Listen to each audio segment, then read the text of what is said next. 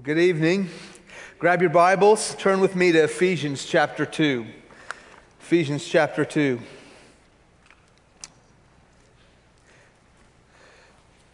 All right.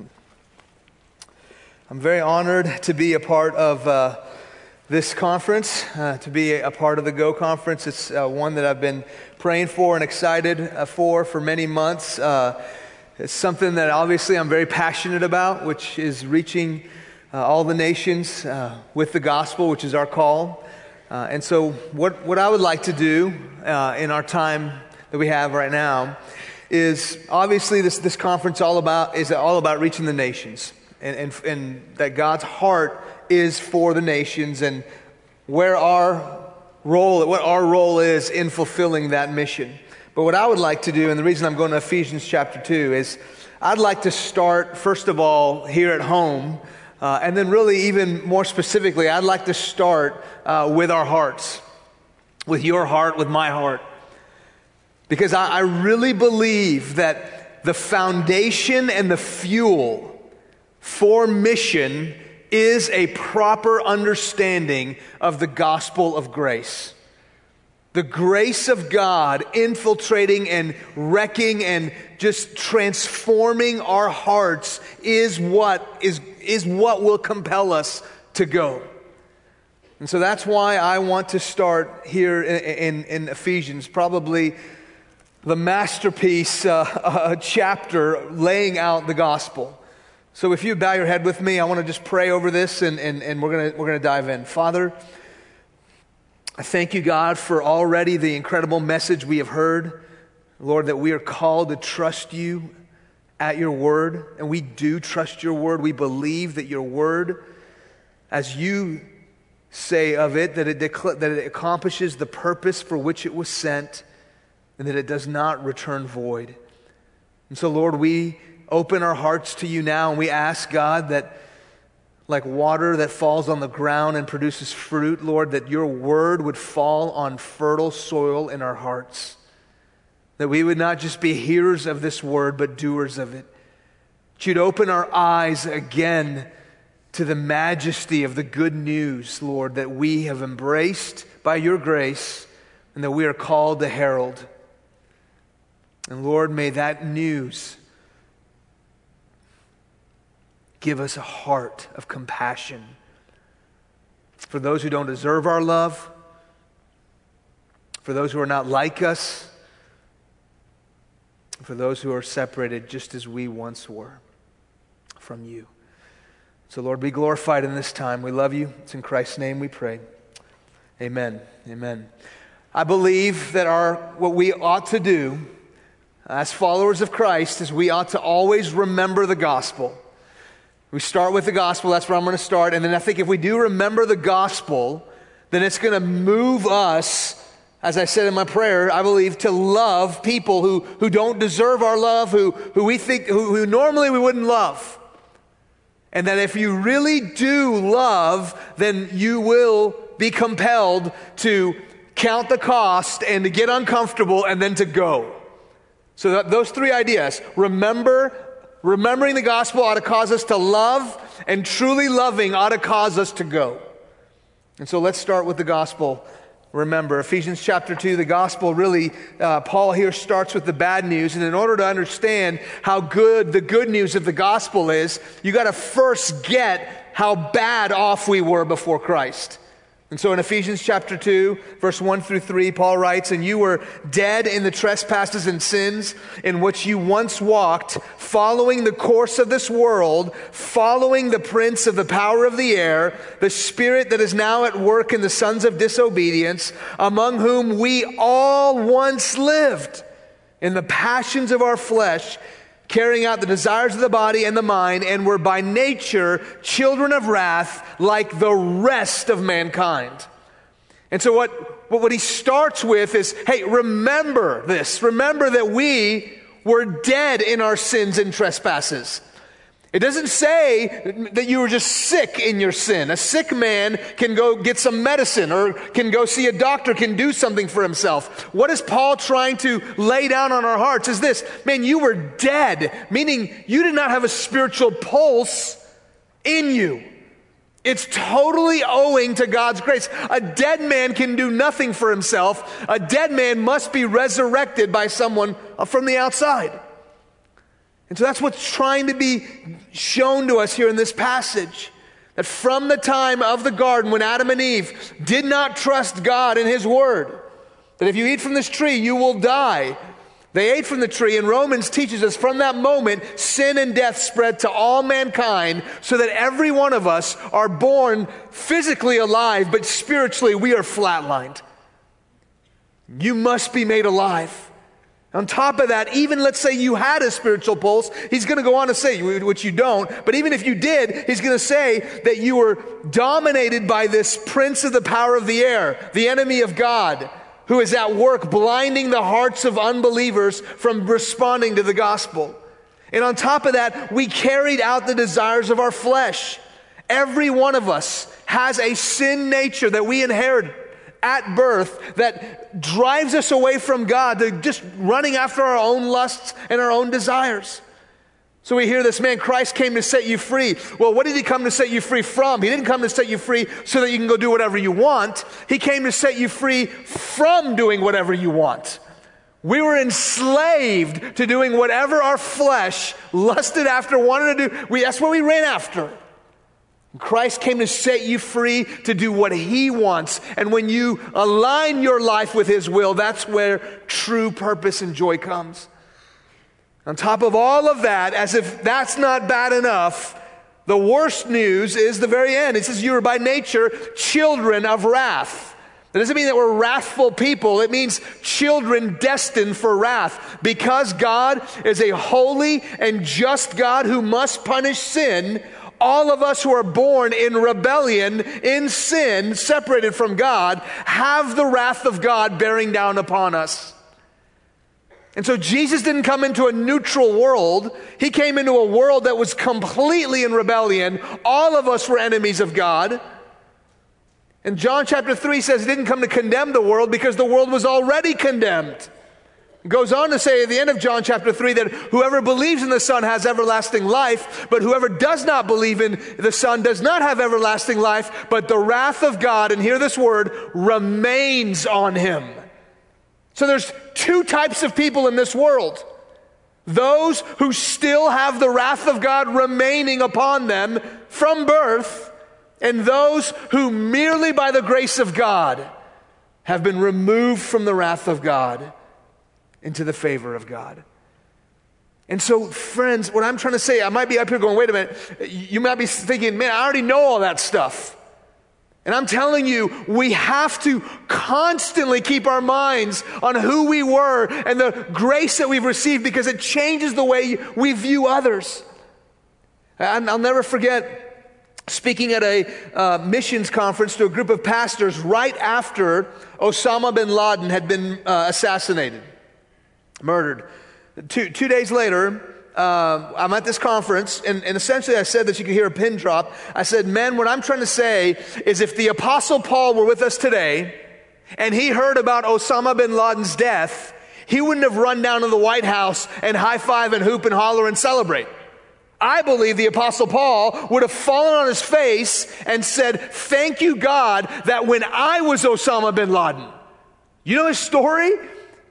He hunted, he was on his way to Damascus to hunt down Christians. When I was Osama bin Laden, you had mercy on me. Now, I'm not trying to condone Al Qaeda or terrorism or ISIS. But all I'm saying is, man, when I remember that I was separated from God, that, that man, I was dead, that I was dominated by my flesh, that I was his enemy, when I remember those things, eh, I forfeit the right to celebrate anyone dying. I don't care how much of an enemy they are. I, I, forfeit the right to celebrate their death apart from knowing Christ. I can't do it. And so he's saying, remember who you were. And then verse 4, the two words in the very beginning of verse 4, the two greatest words maybe in this entire book. Look what it says, but God. And friends, if we don't have but God, we are completely doomed. We're hopeless. But God, because of his rich mercy because he because of his great love for us even when we were dead in our sins he made us alive together with Christ. Goes on to say by grace you have been saved through faith that not of yourself it's a gift of God not of works lest any man should boast and Romans says this that the gift of God is Jesus. He is a, uh, the gift that God has put as a propitiation, which that word means a sacrifice that bears the wrath of God and thereby turns the wrath of God into the favor of God for all who put their faith in Jesus. And so, because God, being rich in mercy, because of who He is, and He moved in His love for you, and He offered His Son as a propitiation, because of that, through faith in Christ, you can move from being an enemy of God to being a child of God. And I'm just saying, if, if you ever get kind of calloused or maybe just kind of commonplace with that message, we, we've forgotten the majesty of that message. It ought to completely stun us every moment of our life that we have been given this grace. But I'm here to tell you it's important because we're forgetful. And being forgetful, we take our eyes off of the cross and we start thinking about our own life, we start thinking about our own needs, and we start thinking about A, number one.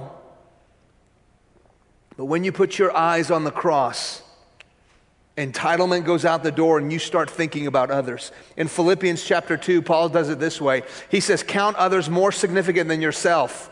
Put the interest of others before your own. And he knows you'll never do that. I'll never do that in my own strength. And so what does he do? He says, look at the gospel. He says, have this mind which is yours in Christ Jesus, who though he was equal to God, didn't consider equality with God a thing to be held onto, to be grasped onto, but he emptied himself and he came in the form of a bondservant and he became obedient to God all the way to the point of the death of the cross. So he's saying the way that you're going to put others before yourself and not just think about your comfort, your safety, and your own life and your needs is by always keeping your eyes on the cross and what Jesus did for you. So I, I travel and I, I speak. Uh, I pastor a church in the Dallas area, Frisco, Texas, a church called Providence Church, but I get to travel and speak. And, you know, in that area, I, I travel a lot on Southwest Airlines, the Peanuts flight. You know, how many of you know Southwest, flown Southwest? Please tell me a lot of you have, all right? Do they still do peanuts there? I don't know if they do. I think they do. But, anyways, everyone else got rid of their peanuts, but not Southwest. Southwest, to my knowledge, all right, is the one airline uh, that doesn't assign you a specific seat when you fly Southwest Airlines. Okay, you know the drill. How many of you know this drill? Okay, you, you, you show up, all right, you get, a, you get a, a ticket that's got a number, a letter and a number, okay? So A, 1 through 30, they board first then A 31 through 60 boards, then B 1 through 30, then B 31 through 60, then C plus, C minus. That's the way it works, okay? All right, and so the A plus group, A 1 through 30, they board first, and man, you can sit wherever you want. And I'm telling you, it's interesting to see people when they can pick their own seat. So they come on, and what are we gonna do? We're gonna sit at the very front of the plane, okay? and you're going to sit on the aisle because, man, it's all about me. I want to make sure I've got plenty of space in the overhead, and I'm on the aisle and I'm the first one off. No one ever gets on there with like A1 and says, you know what? I think I'll sit at the very back next to the bathroom, all right? No one does that, okay? And so what do they do? They're going to fill in these aisle seats about maybe halfway down the plane. Then that's kind of too far. And so then they'll start filling in the window seats, right? Okay, but no one sits in the middle seat, all right? The middle seat, you know, guys, that's like the middle urinal. You always leave a space, you know what I mean? Right? Ladies, forgive me, okay? But seriously, you got to leave that space, right? The middle aisle, no one sits there. That's where you put your stuff and you hope no one, ta- no one, no one comes to sit, right? So my point is this: by the time C minus come on the plane, they're looking at a plane full of available middle seats, okay? Now, here's the deal. The way you get an A plus ticket, you got to do something to earn it. You got to either pay extra or you certainly have to show up early or go online early and get your boarding pass.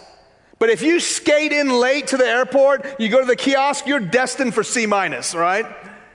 So here's the deal. One day I was in the C minus crew boarding the Southwest Airlines, and sure enough, I come on, and there's a again available middle seats, right?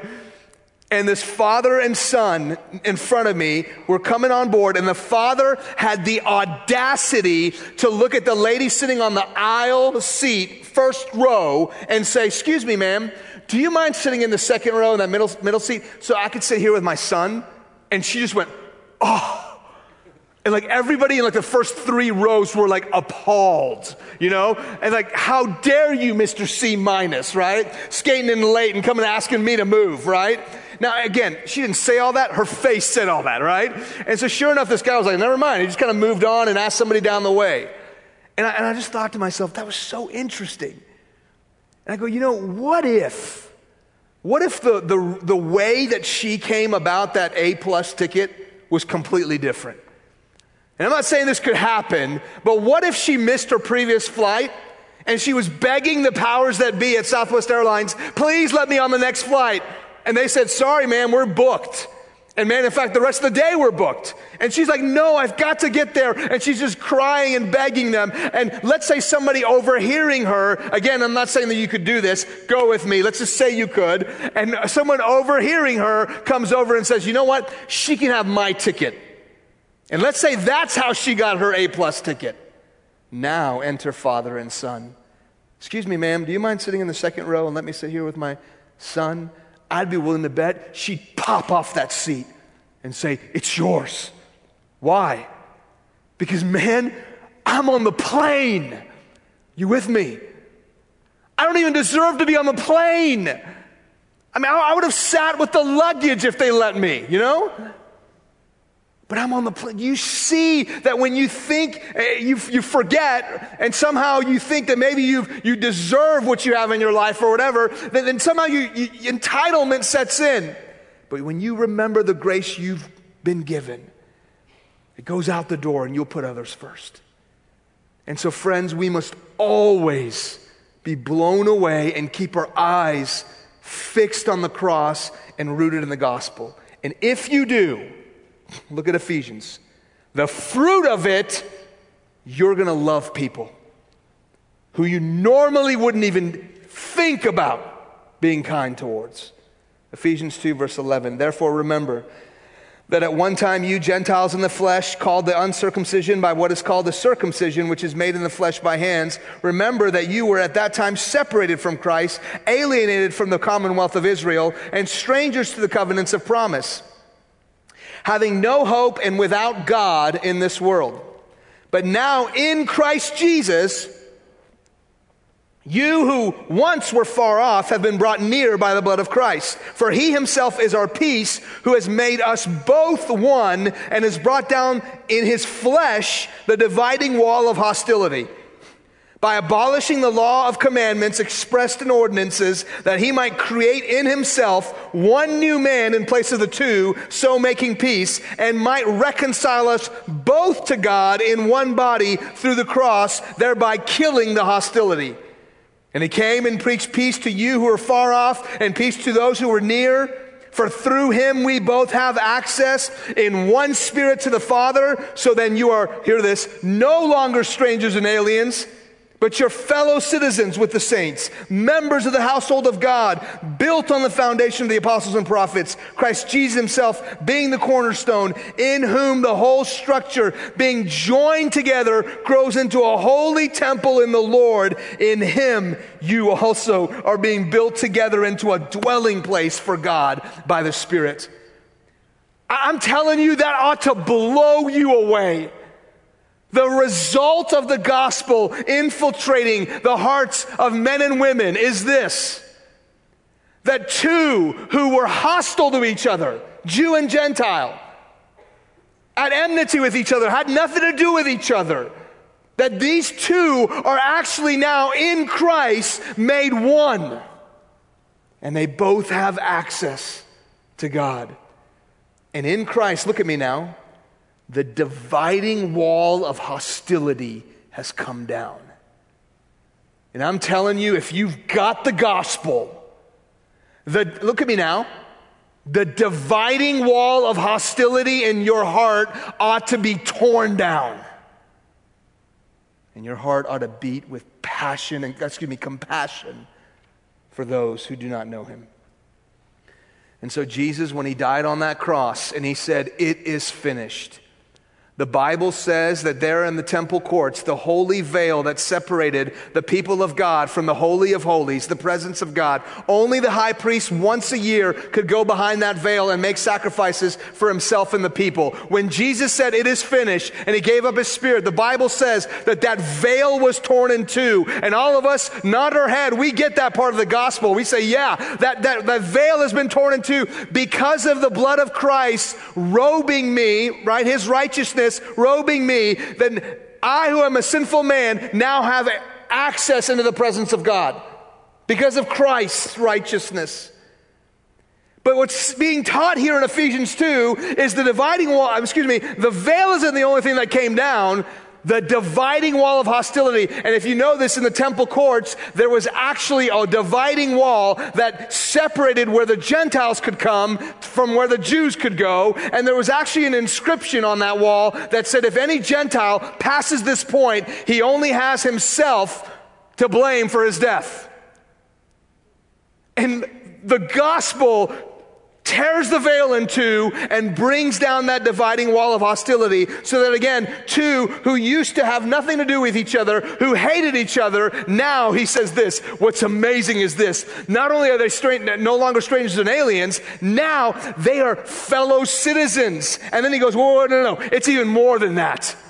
They are family members, actually, members of the household of God. And then he stops himself and goes, no, no, no. It's actually even more intimate than that.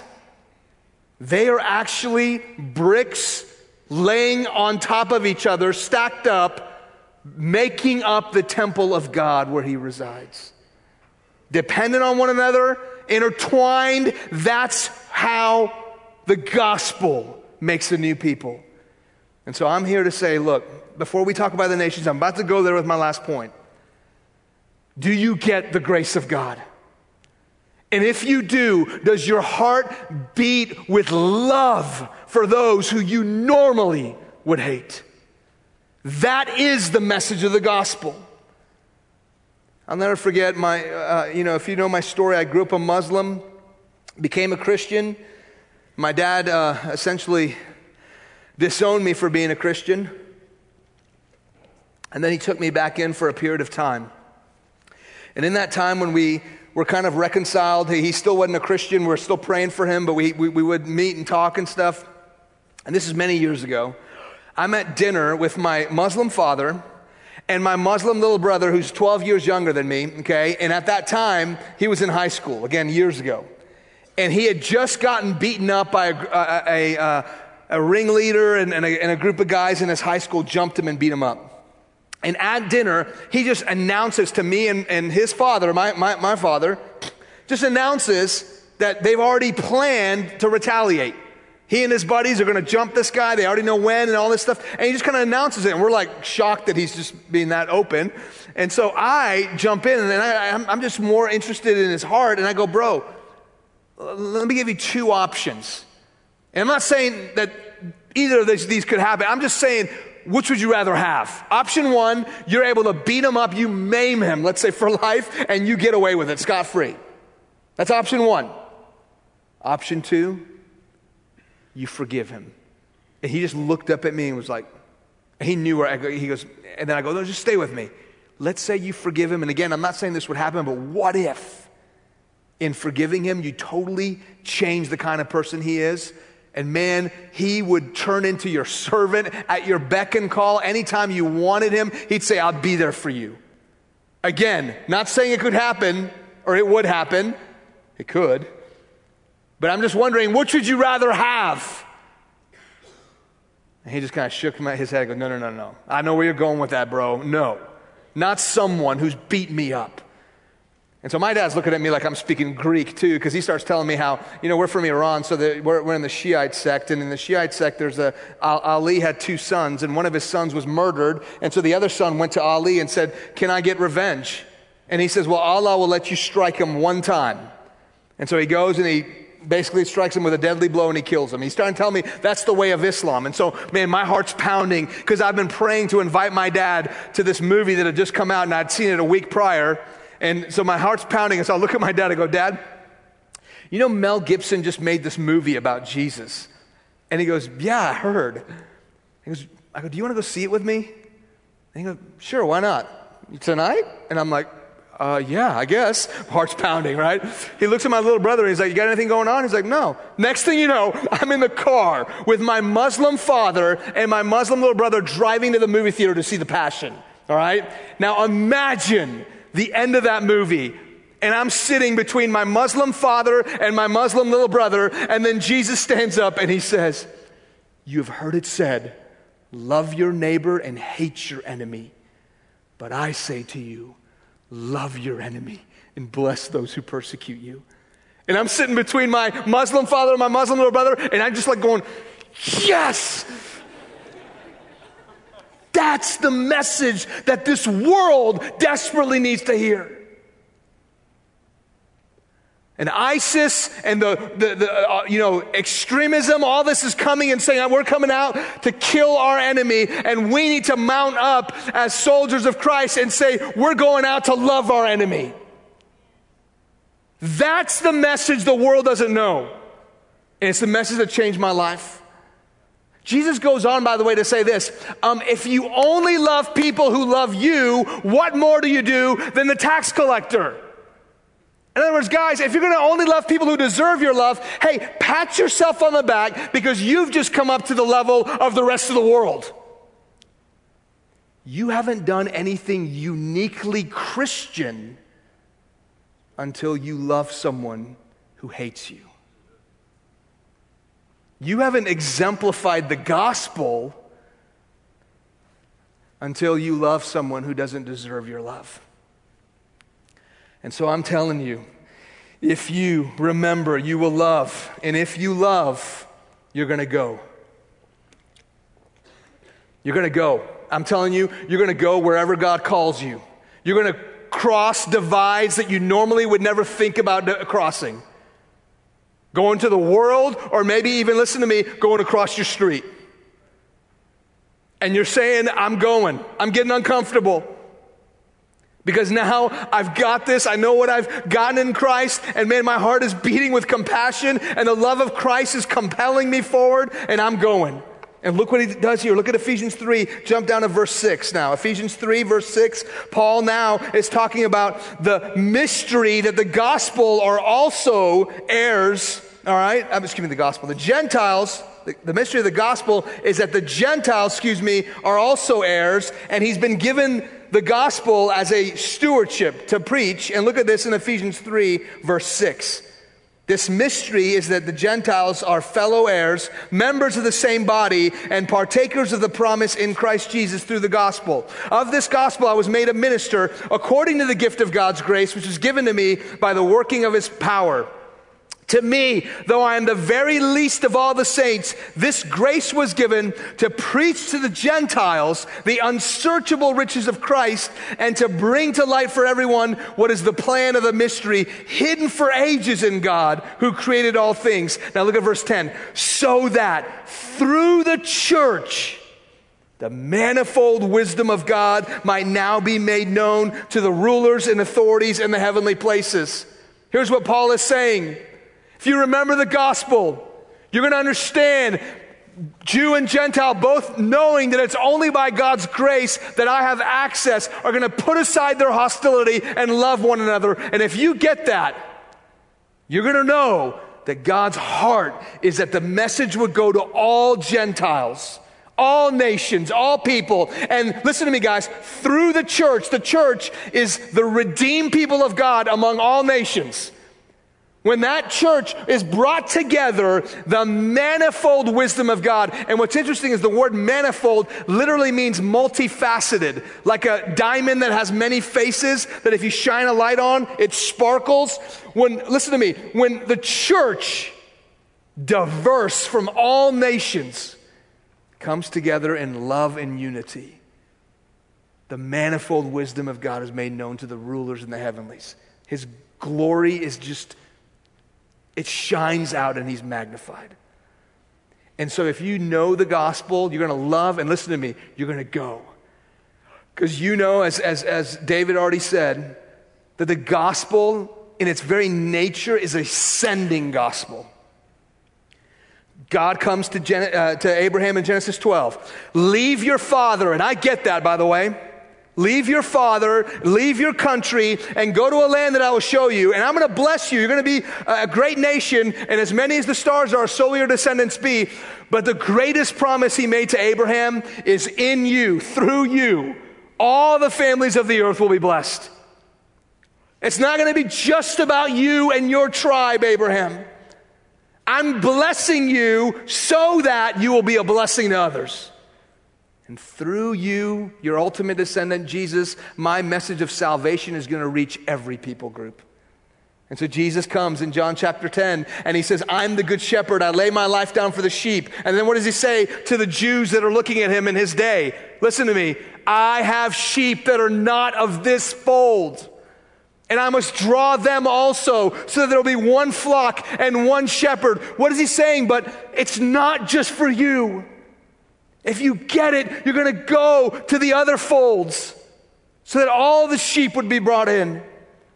And then in Acts chapter 10, when Peter is sitting on that rooftop and he has a vision, and the sheet comes down with all kinds of animals in it, both clean and unclean, and he hears the voice of the Lord saying, Peter, take, kill, and eat. And Peter says, I will not touch what is common and unclean.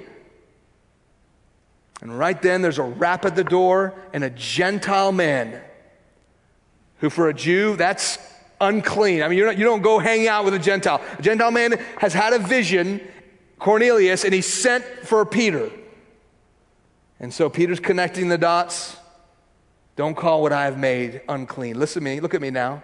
Everyone made, created by our Creator is made in His image. Don't call what I have made common and unclean. And so Peter walks into a Gentile man's home and he preaches the gospel baptizes them. He goes back to Jerusalem, and the Christians there in Jerusalem, they actually rebuke Peter for preaching the gospel to Gentiles. How dare you preach that gospel to them? And Peter says, if they receive the Holy Spirit in the same manner that we did, who am I, listen to this, to stand in God's way? That's God's way. And my favorite verse there in Acts when it says the church fell silent and they glorified God because they understood that the message of the gospel is not just for the Jew, but for the Gentile. And listen to me, when that corner was turned, the mission was birthed and it spread all throughout the world, and we today are the beneficiaries of it.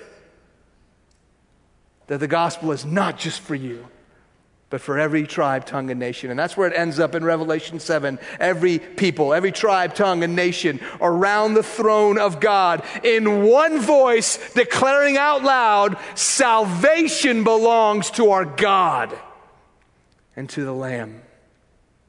Not to us, but to you. And so my heart says, God, send me. I'll go where you call me. And I'm just wondering if we've forgotten that. Listen to me, guys. If you, listen, forget racial or national divides. The greatest divide ever is holy God, are you with me? And sinful man.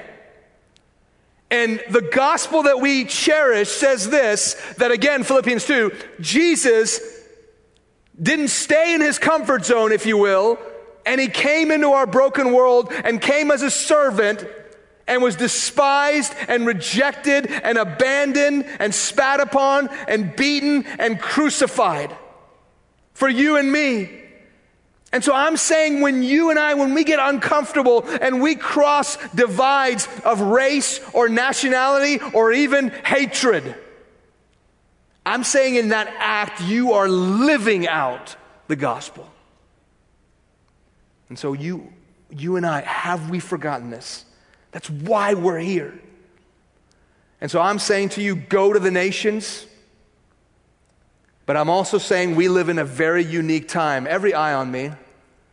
A very unique time.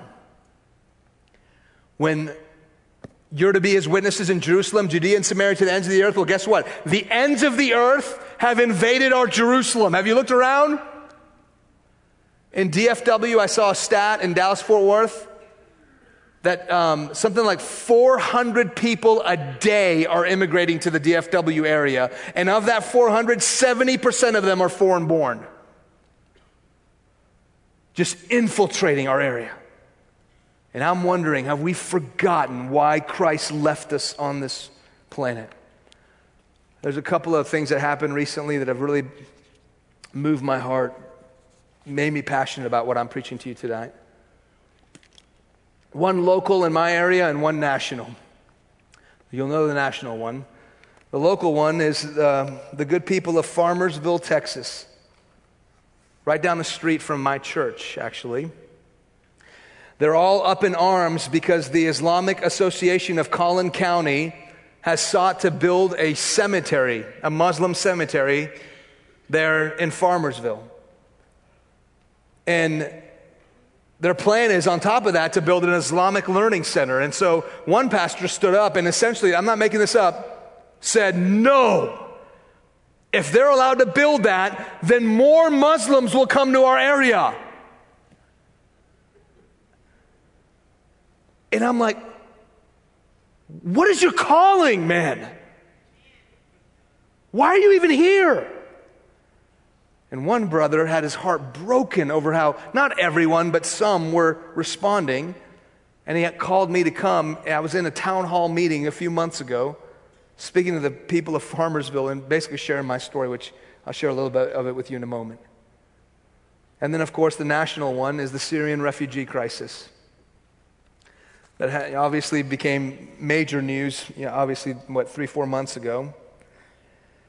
And I don't want to, listen, I know it's a sensitive subject, and I know we're, we're, we're, I'm here to preach about going to the nations, but hear me. I, I, again, if we don't have a heart of compassion for people who are cut off from Christ right across from our street, forget going to the nations. So just bear with me really quickly on this. I know it's a hot topic, I, I know it's sensitive, and I know there's not a clear cut answer.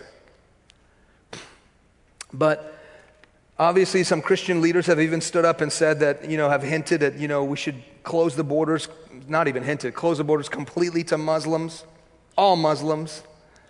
And some have hinted at maybe even it's a good idea to, to, to, even deport some Muslims or at least make them have a card to identify themselves. I mean, all kinds of stuff that you're hearing now.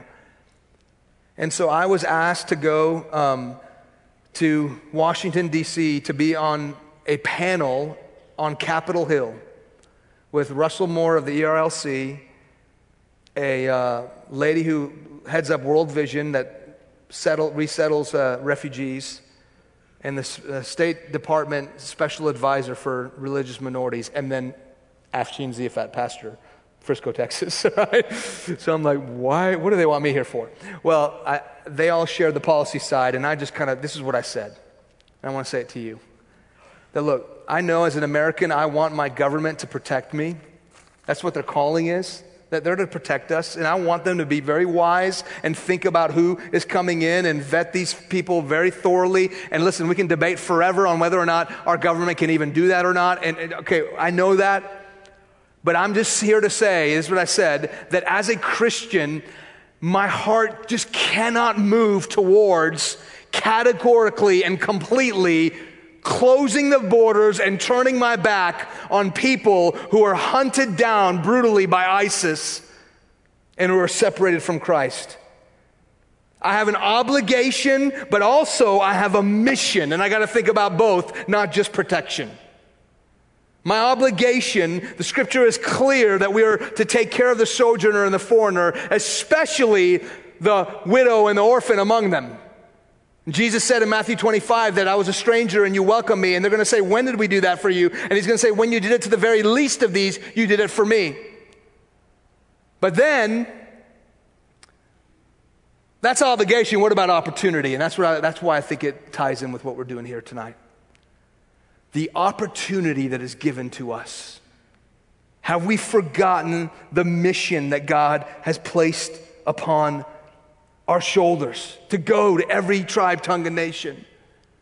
And so listen to me. I get, I get it. I was born in this country when I was two. We moved to Iran. Are you with me? When I was six, the Islamic Revolution hit that country, and we fled Iran to seek refuge in America.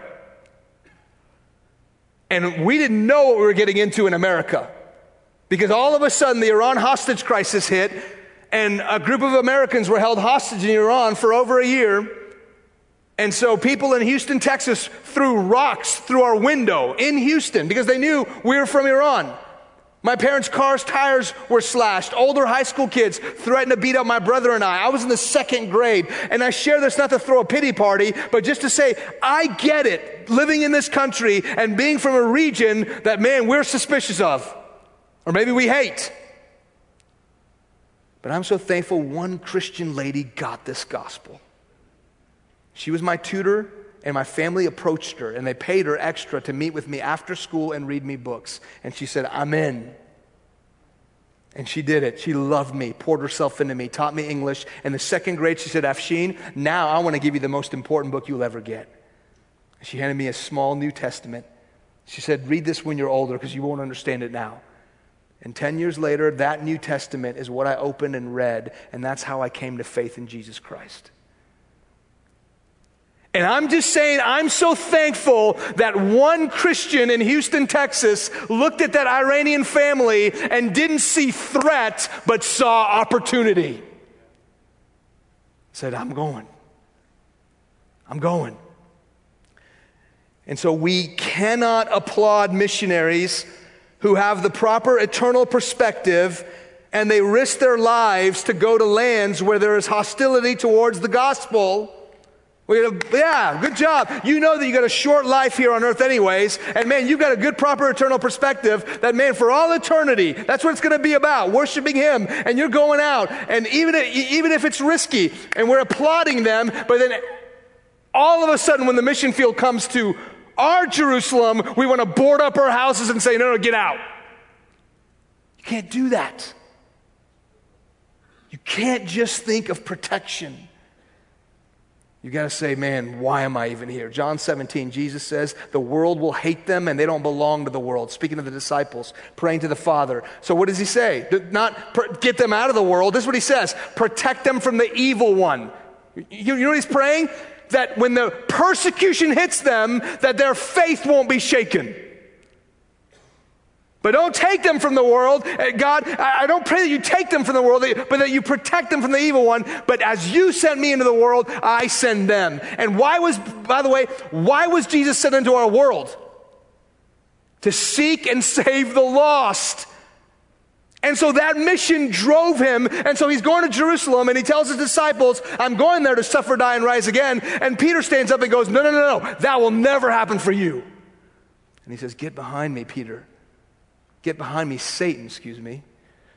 For you're not mindful of the things of God, but the things of man. You've forgotten what God has called me to. I'm, I'm here to go to Jerusalem. What are you talking about?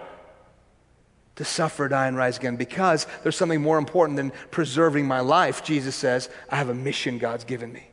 Paul, Acts chapter 20. I'm constrained by the Holy Spirit to go to Jerusalem now, I know what's coming for me is imprisonment and affliction, but I do not account my life of any value nor as precious to myself, but only that I would fulfill the calling that God has given me to preach the gospel to the Gentiles. What's Paul saying?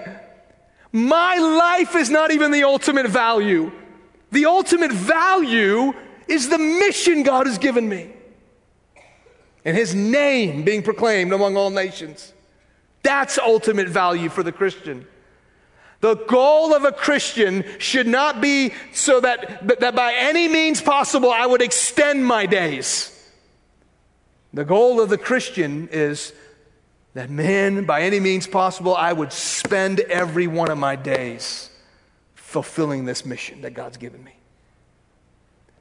And so, look, some of us, yeah, we may have to lay our life down but probably 90 some percent of you us in this room will never have to do it, become a martyr.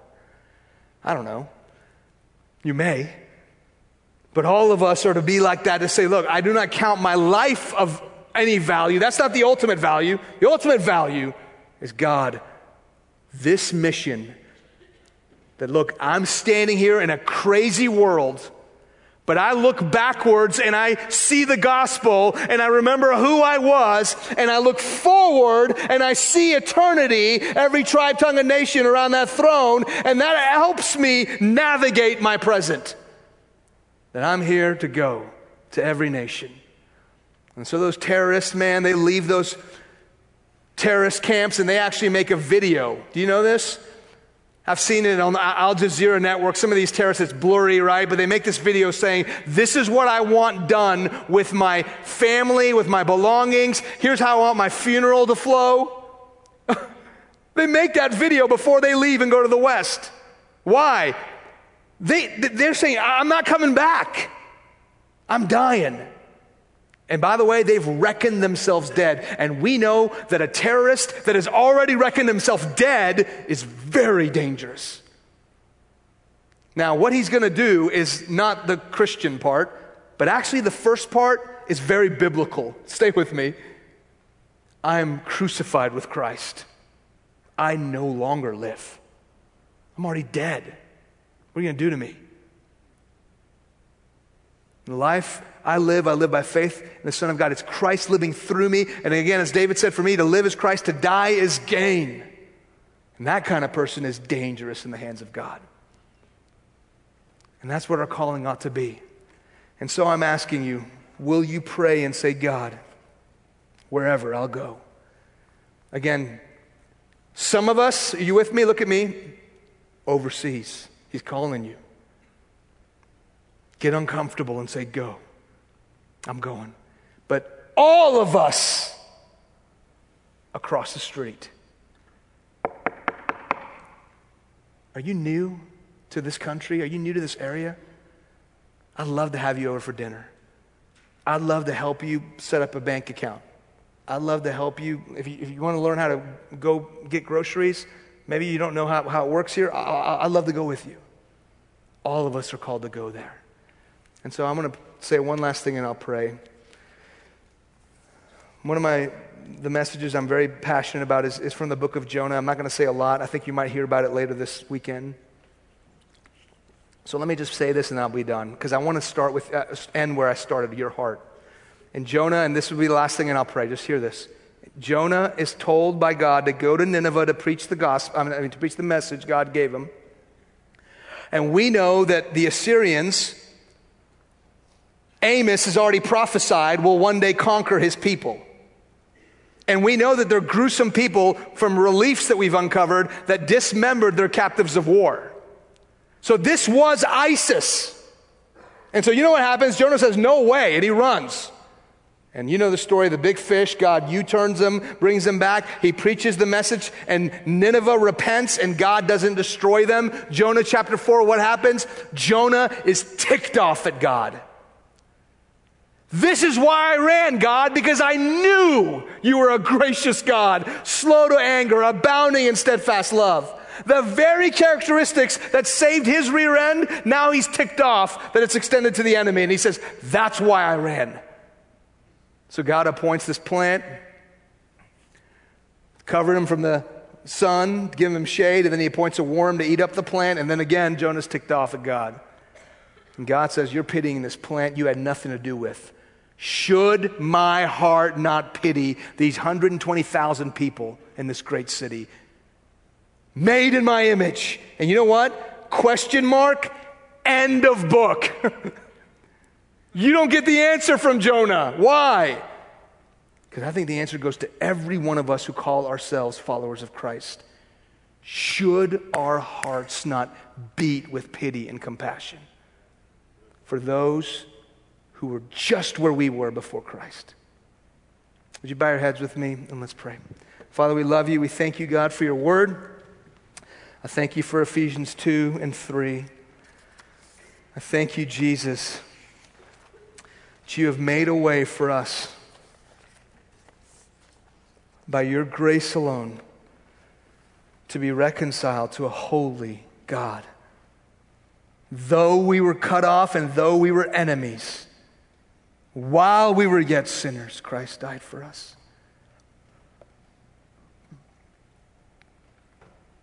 This is how you demonstrate your love for us. While we were your enemies. While we were yet sinners, you died for us. And God, let that be the way we demonstrate love to others, not waiting for them to earn it. And God, may that kind of love say, God, I'll go. I'll get uncomfortable. Where you're calling me, where you're quickening my heart to go, the neighbor, the person I'm suspicious of. God, here am I. Send me. We love you, Jesus. We praise and worship you. In Christ's name we pray. Amen.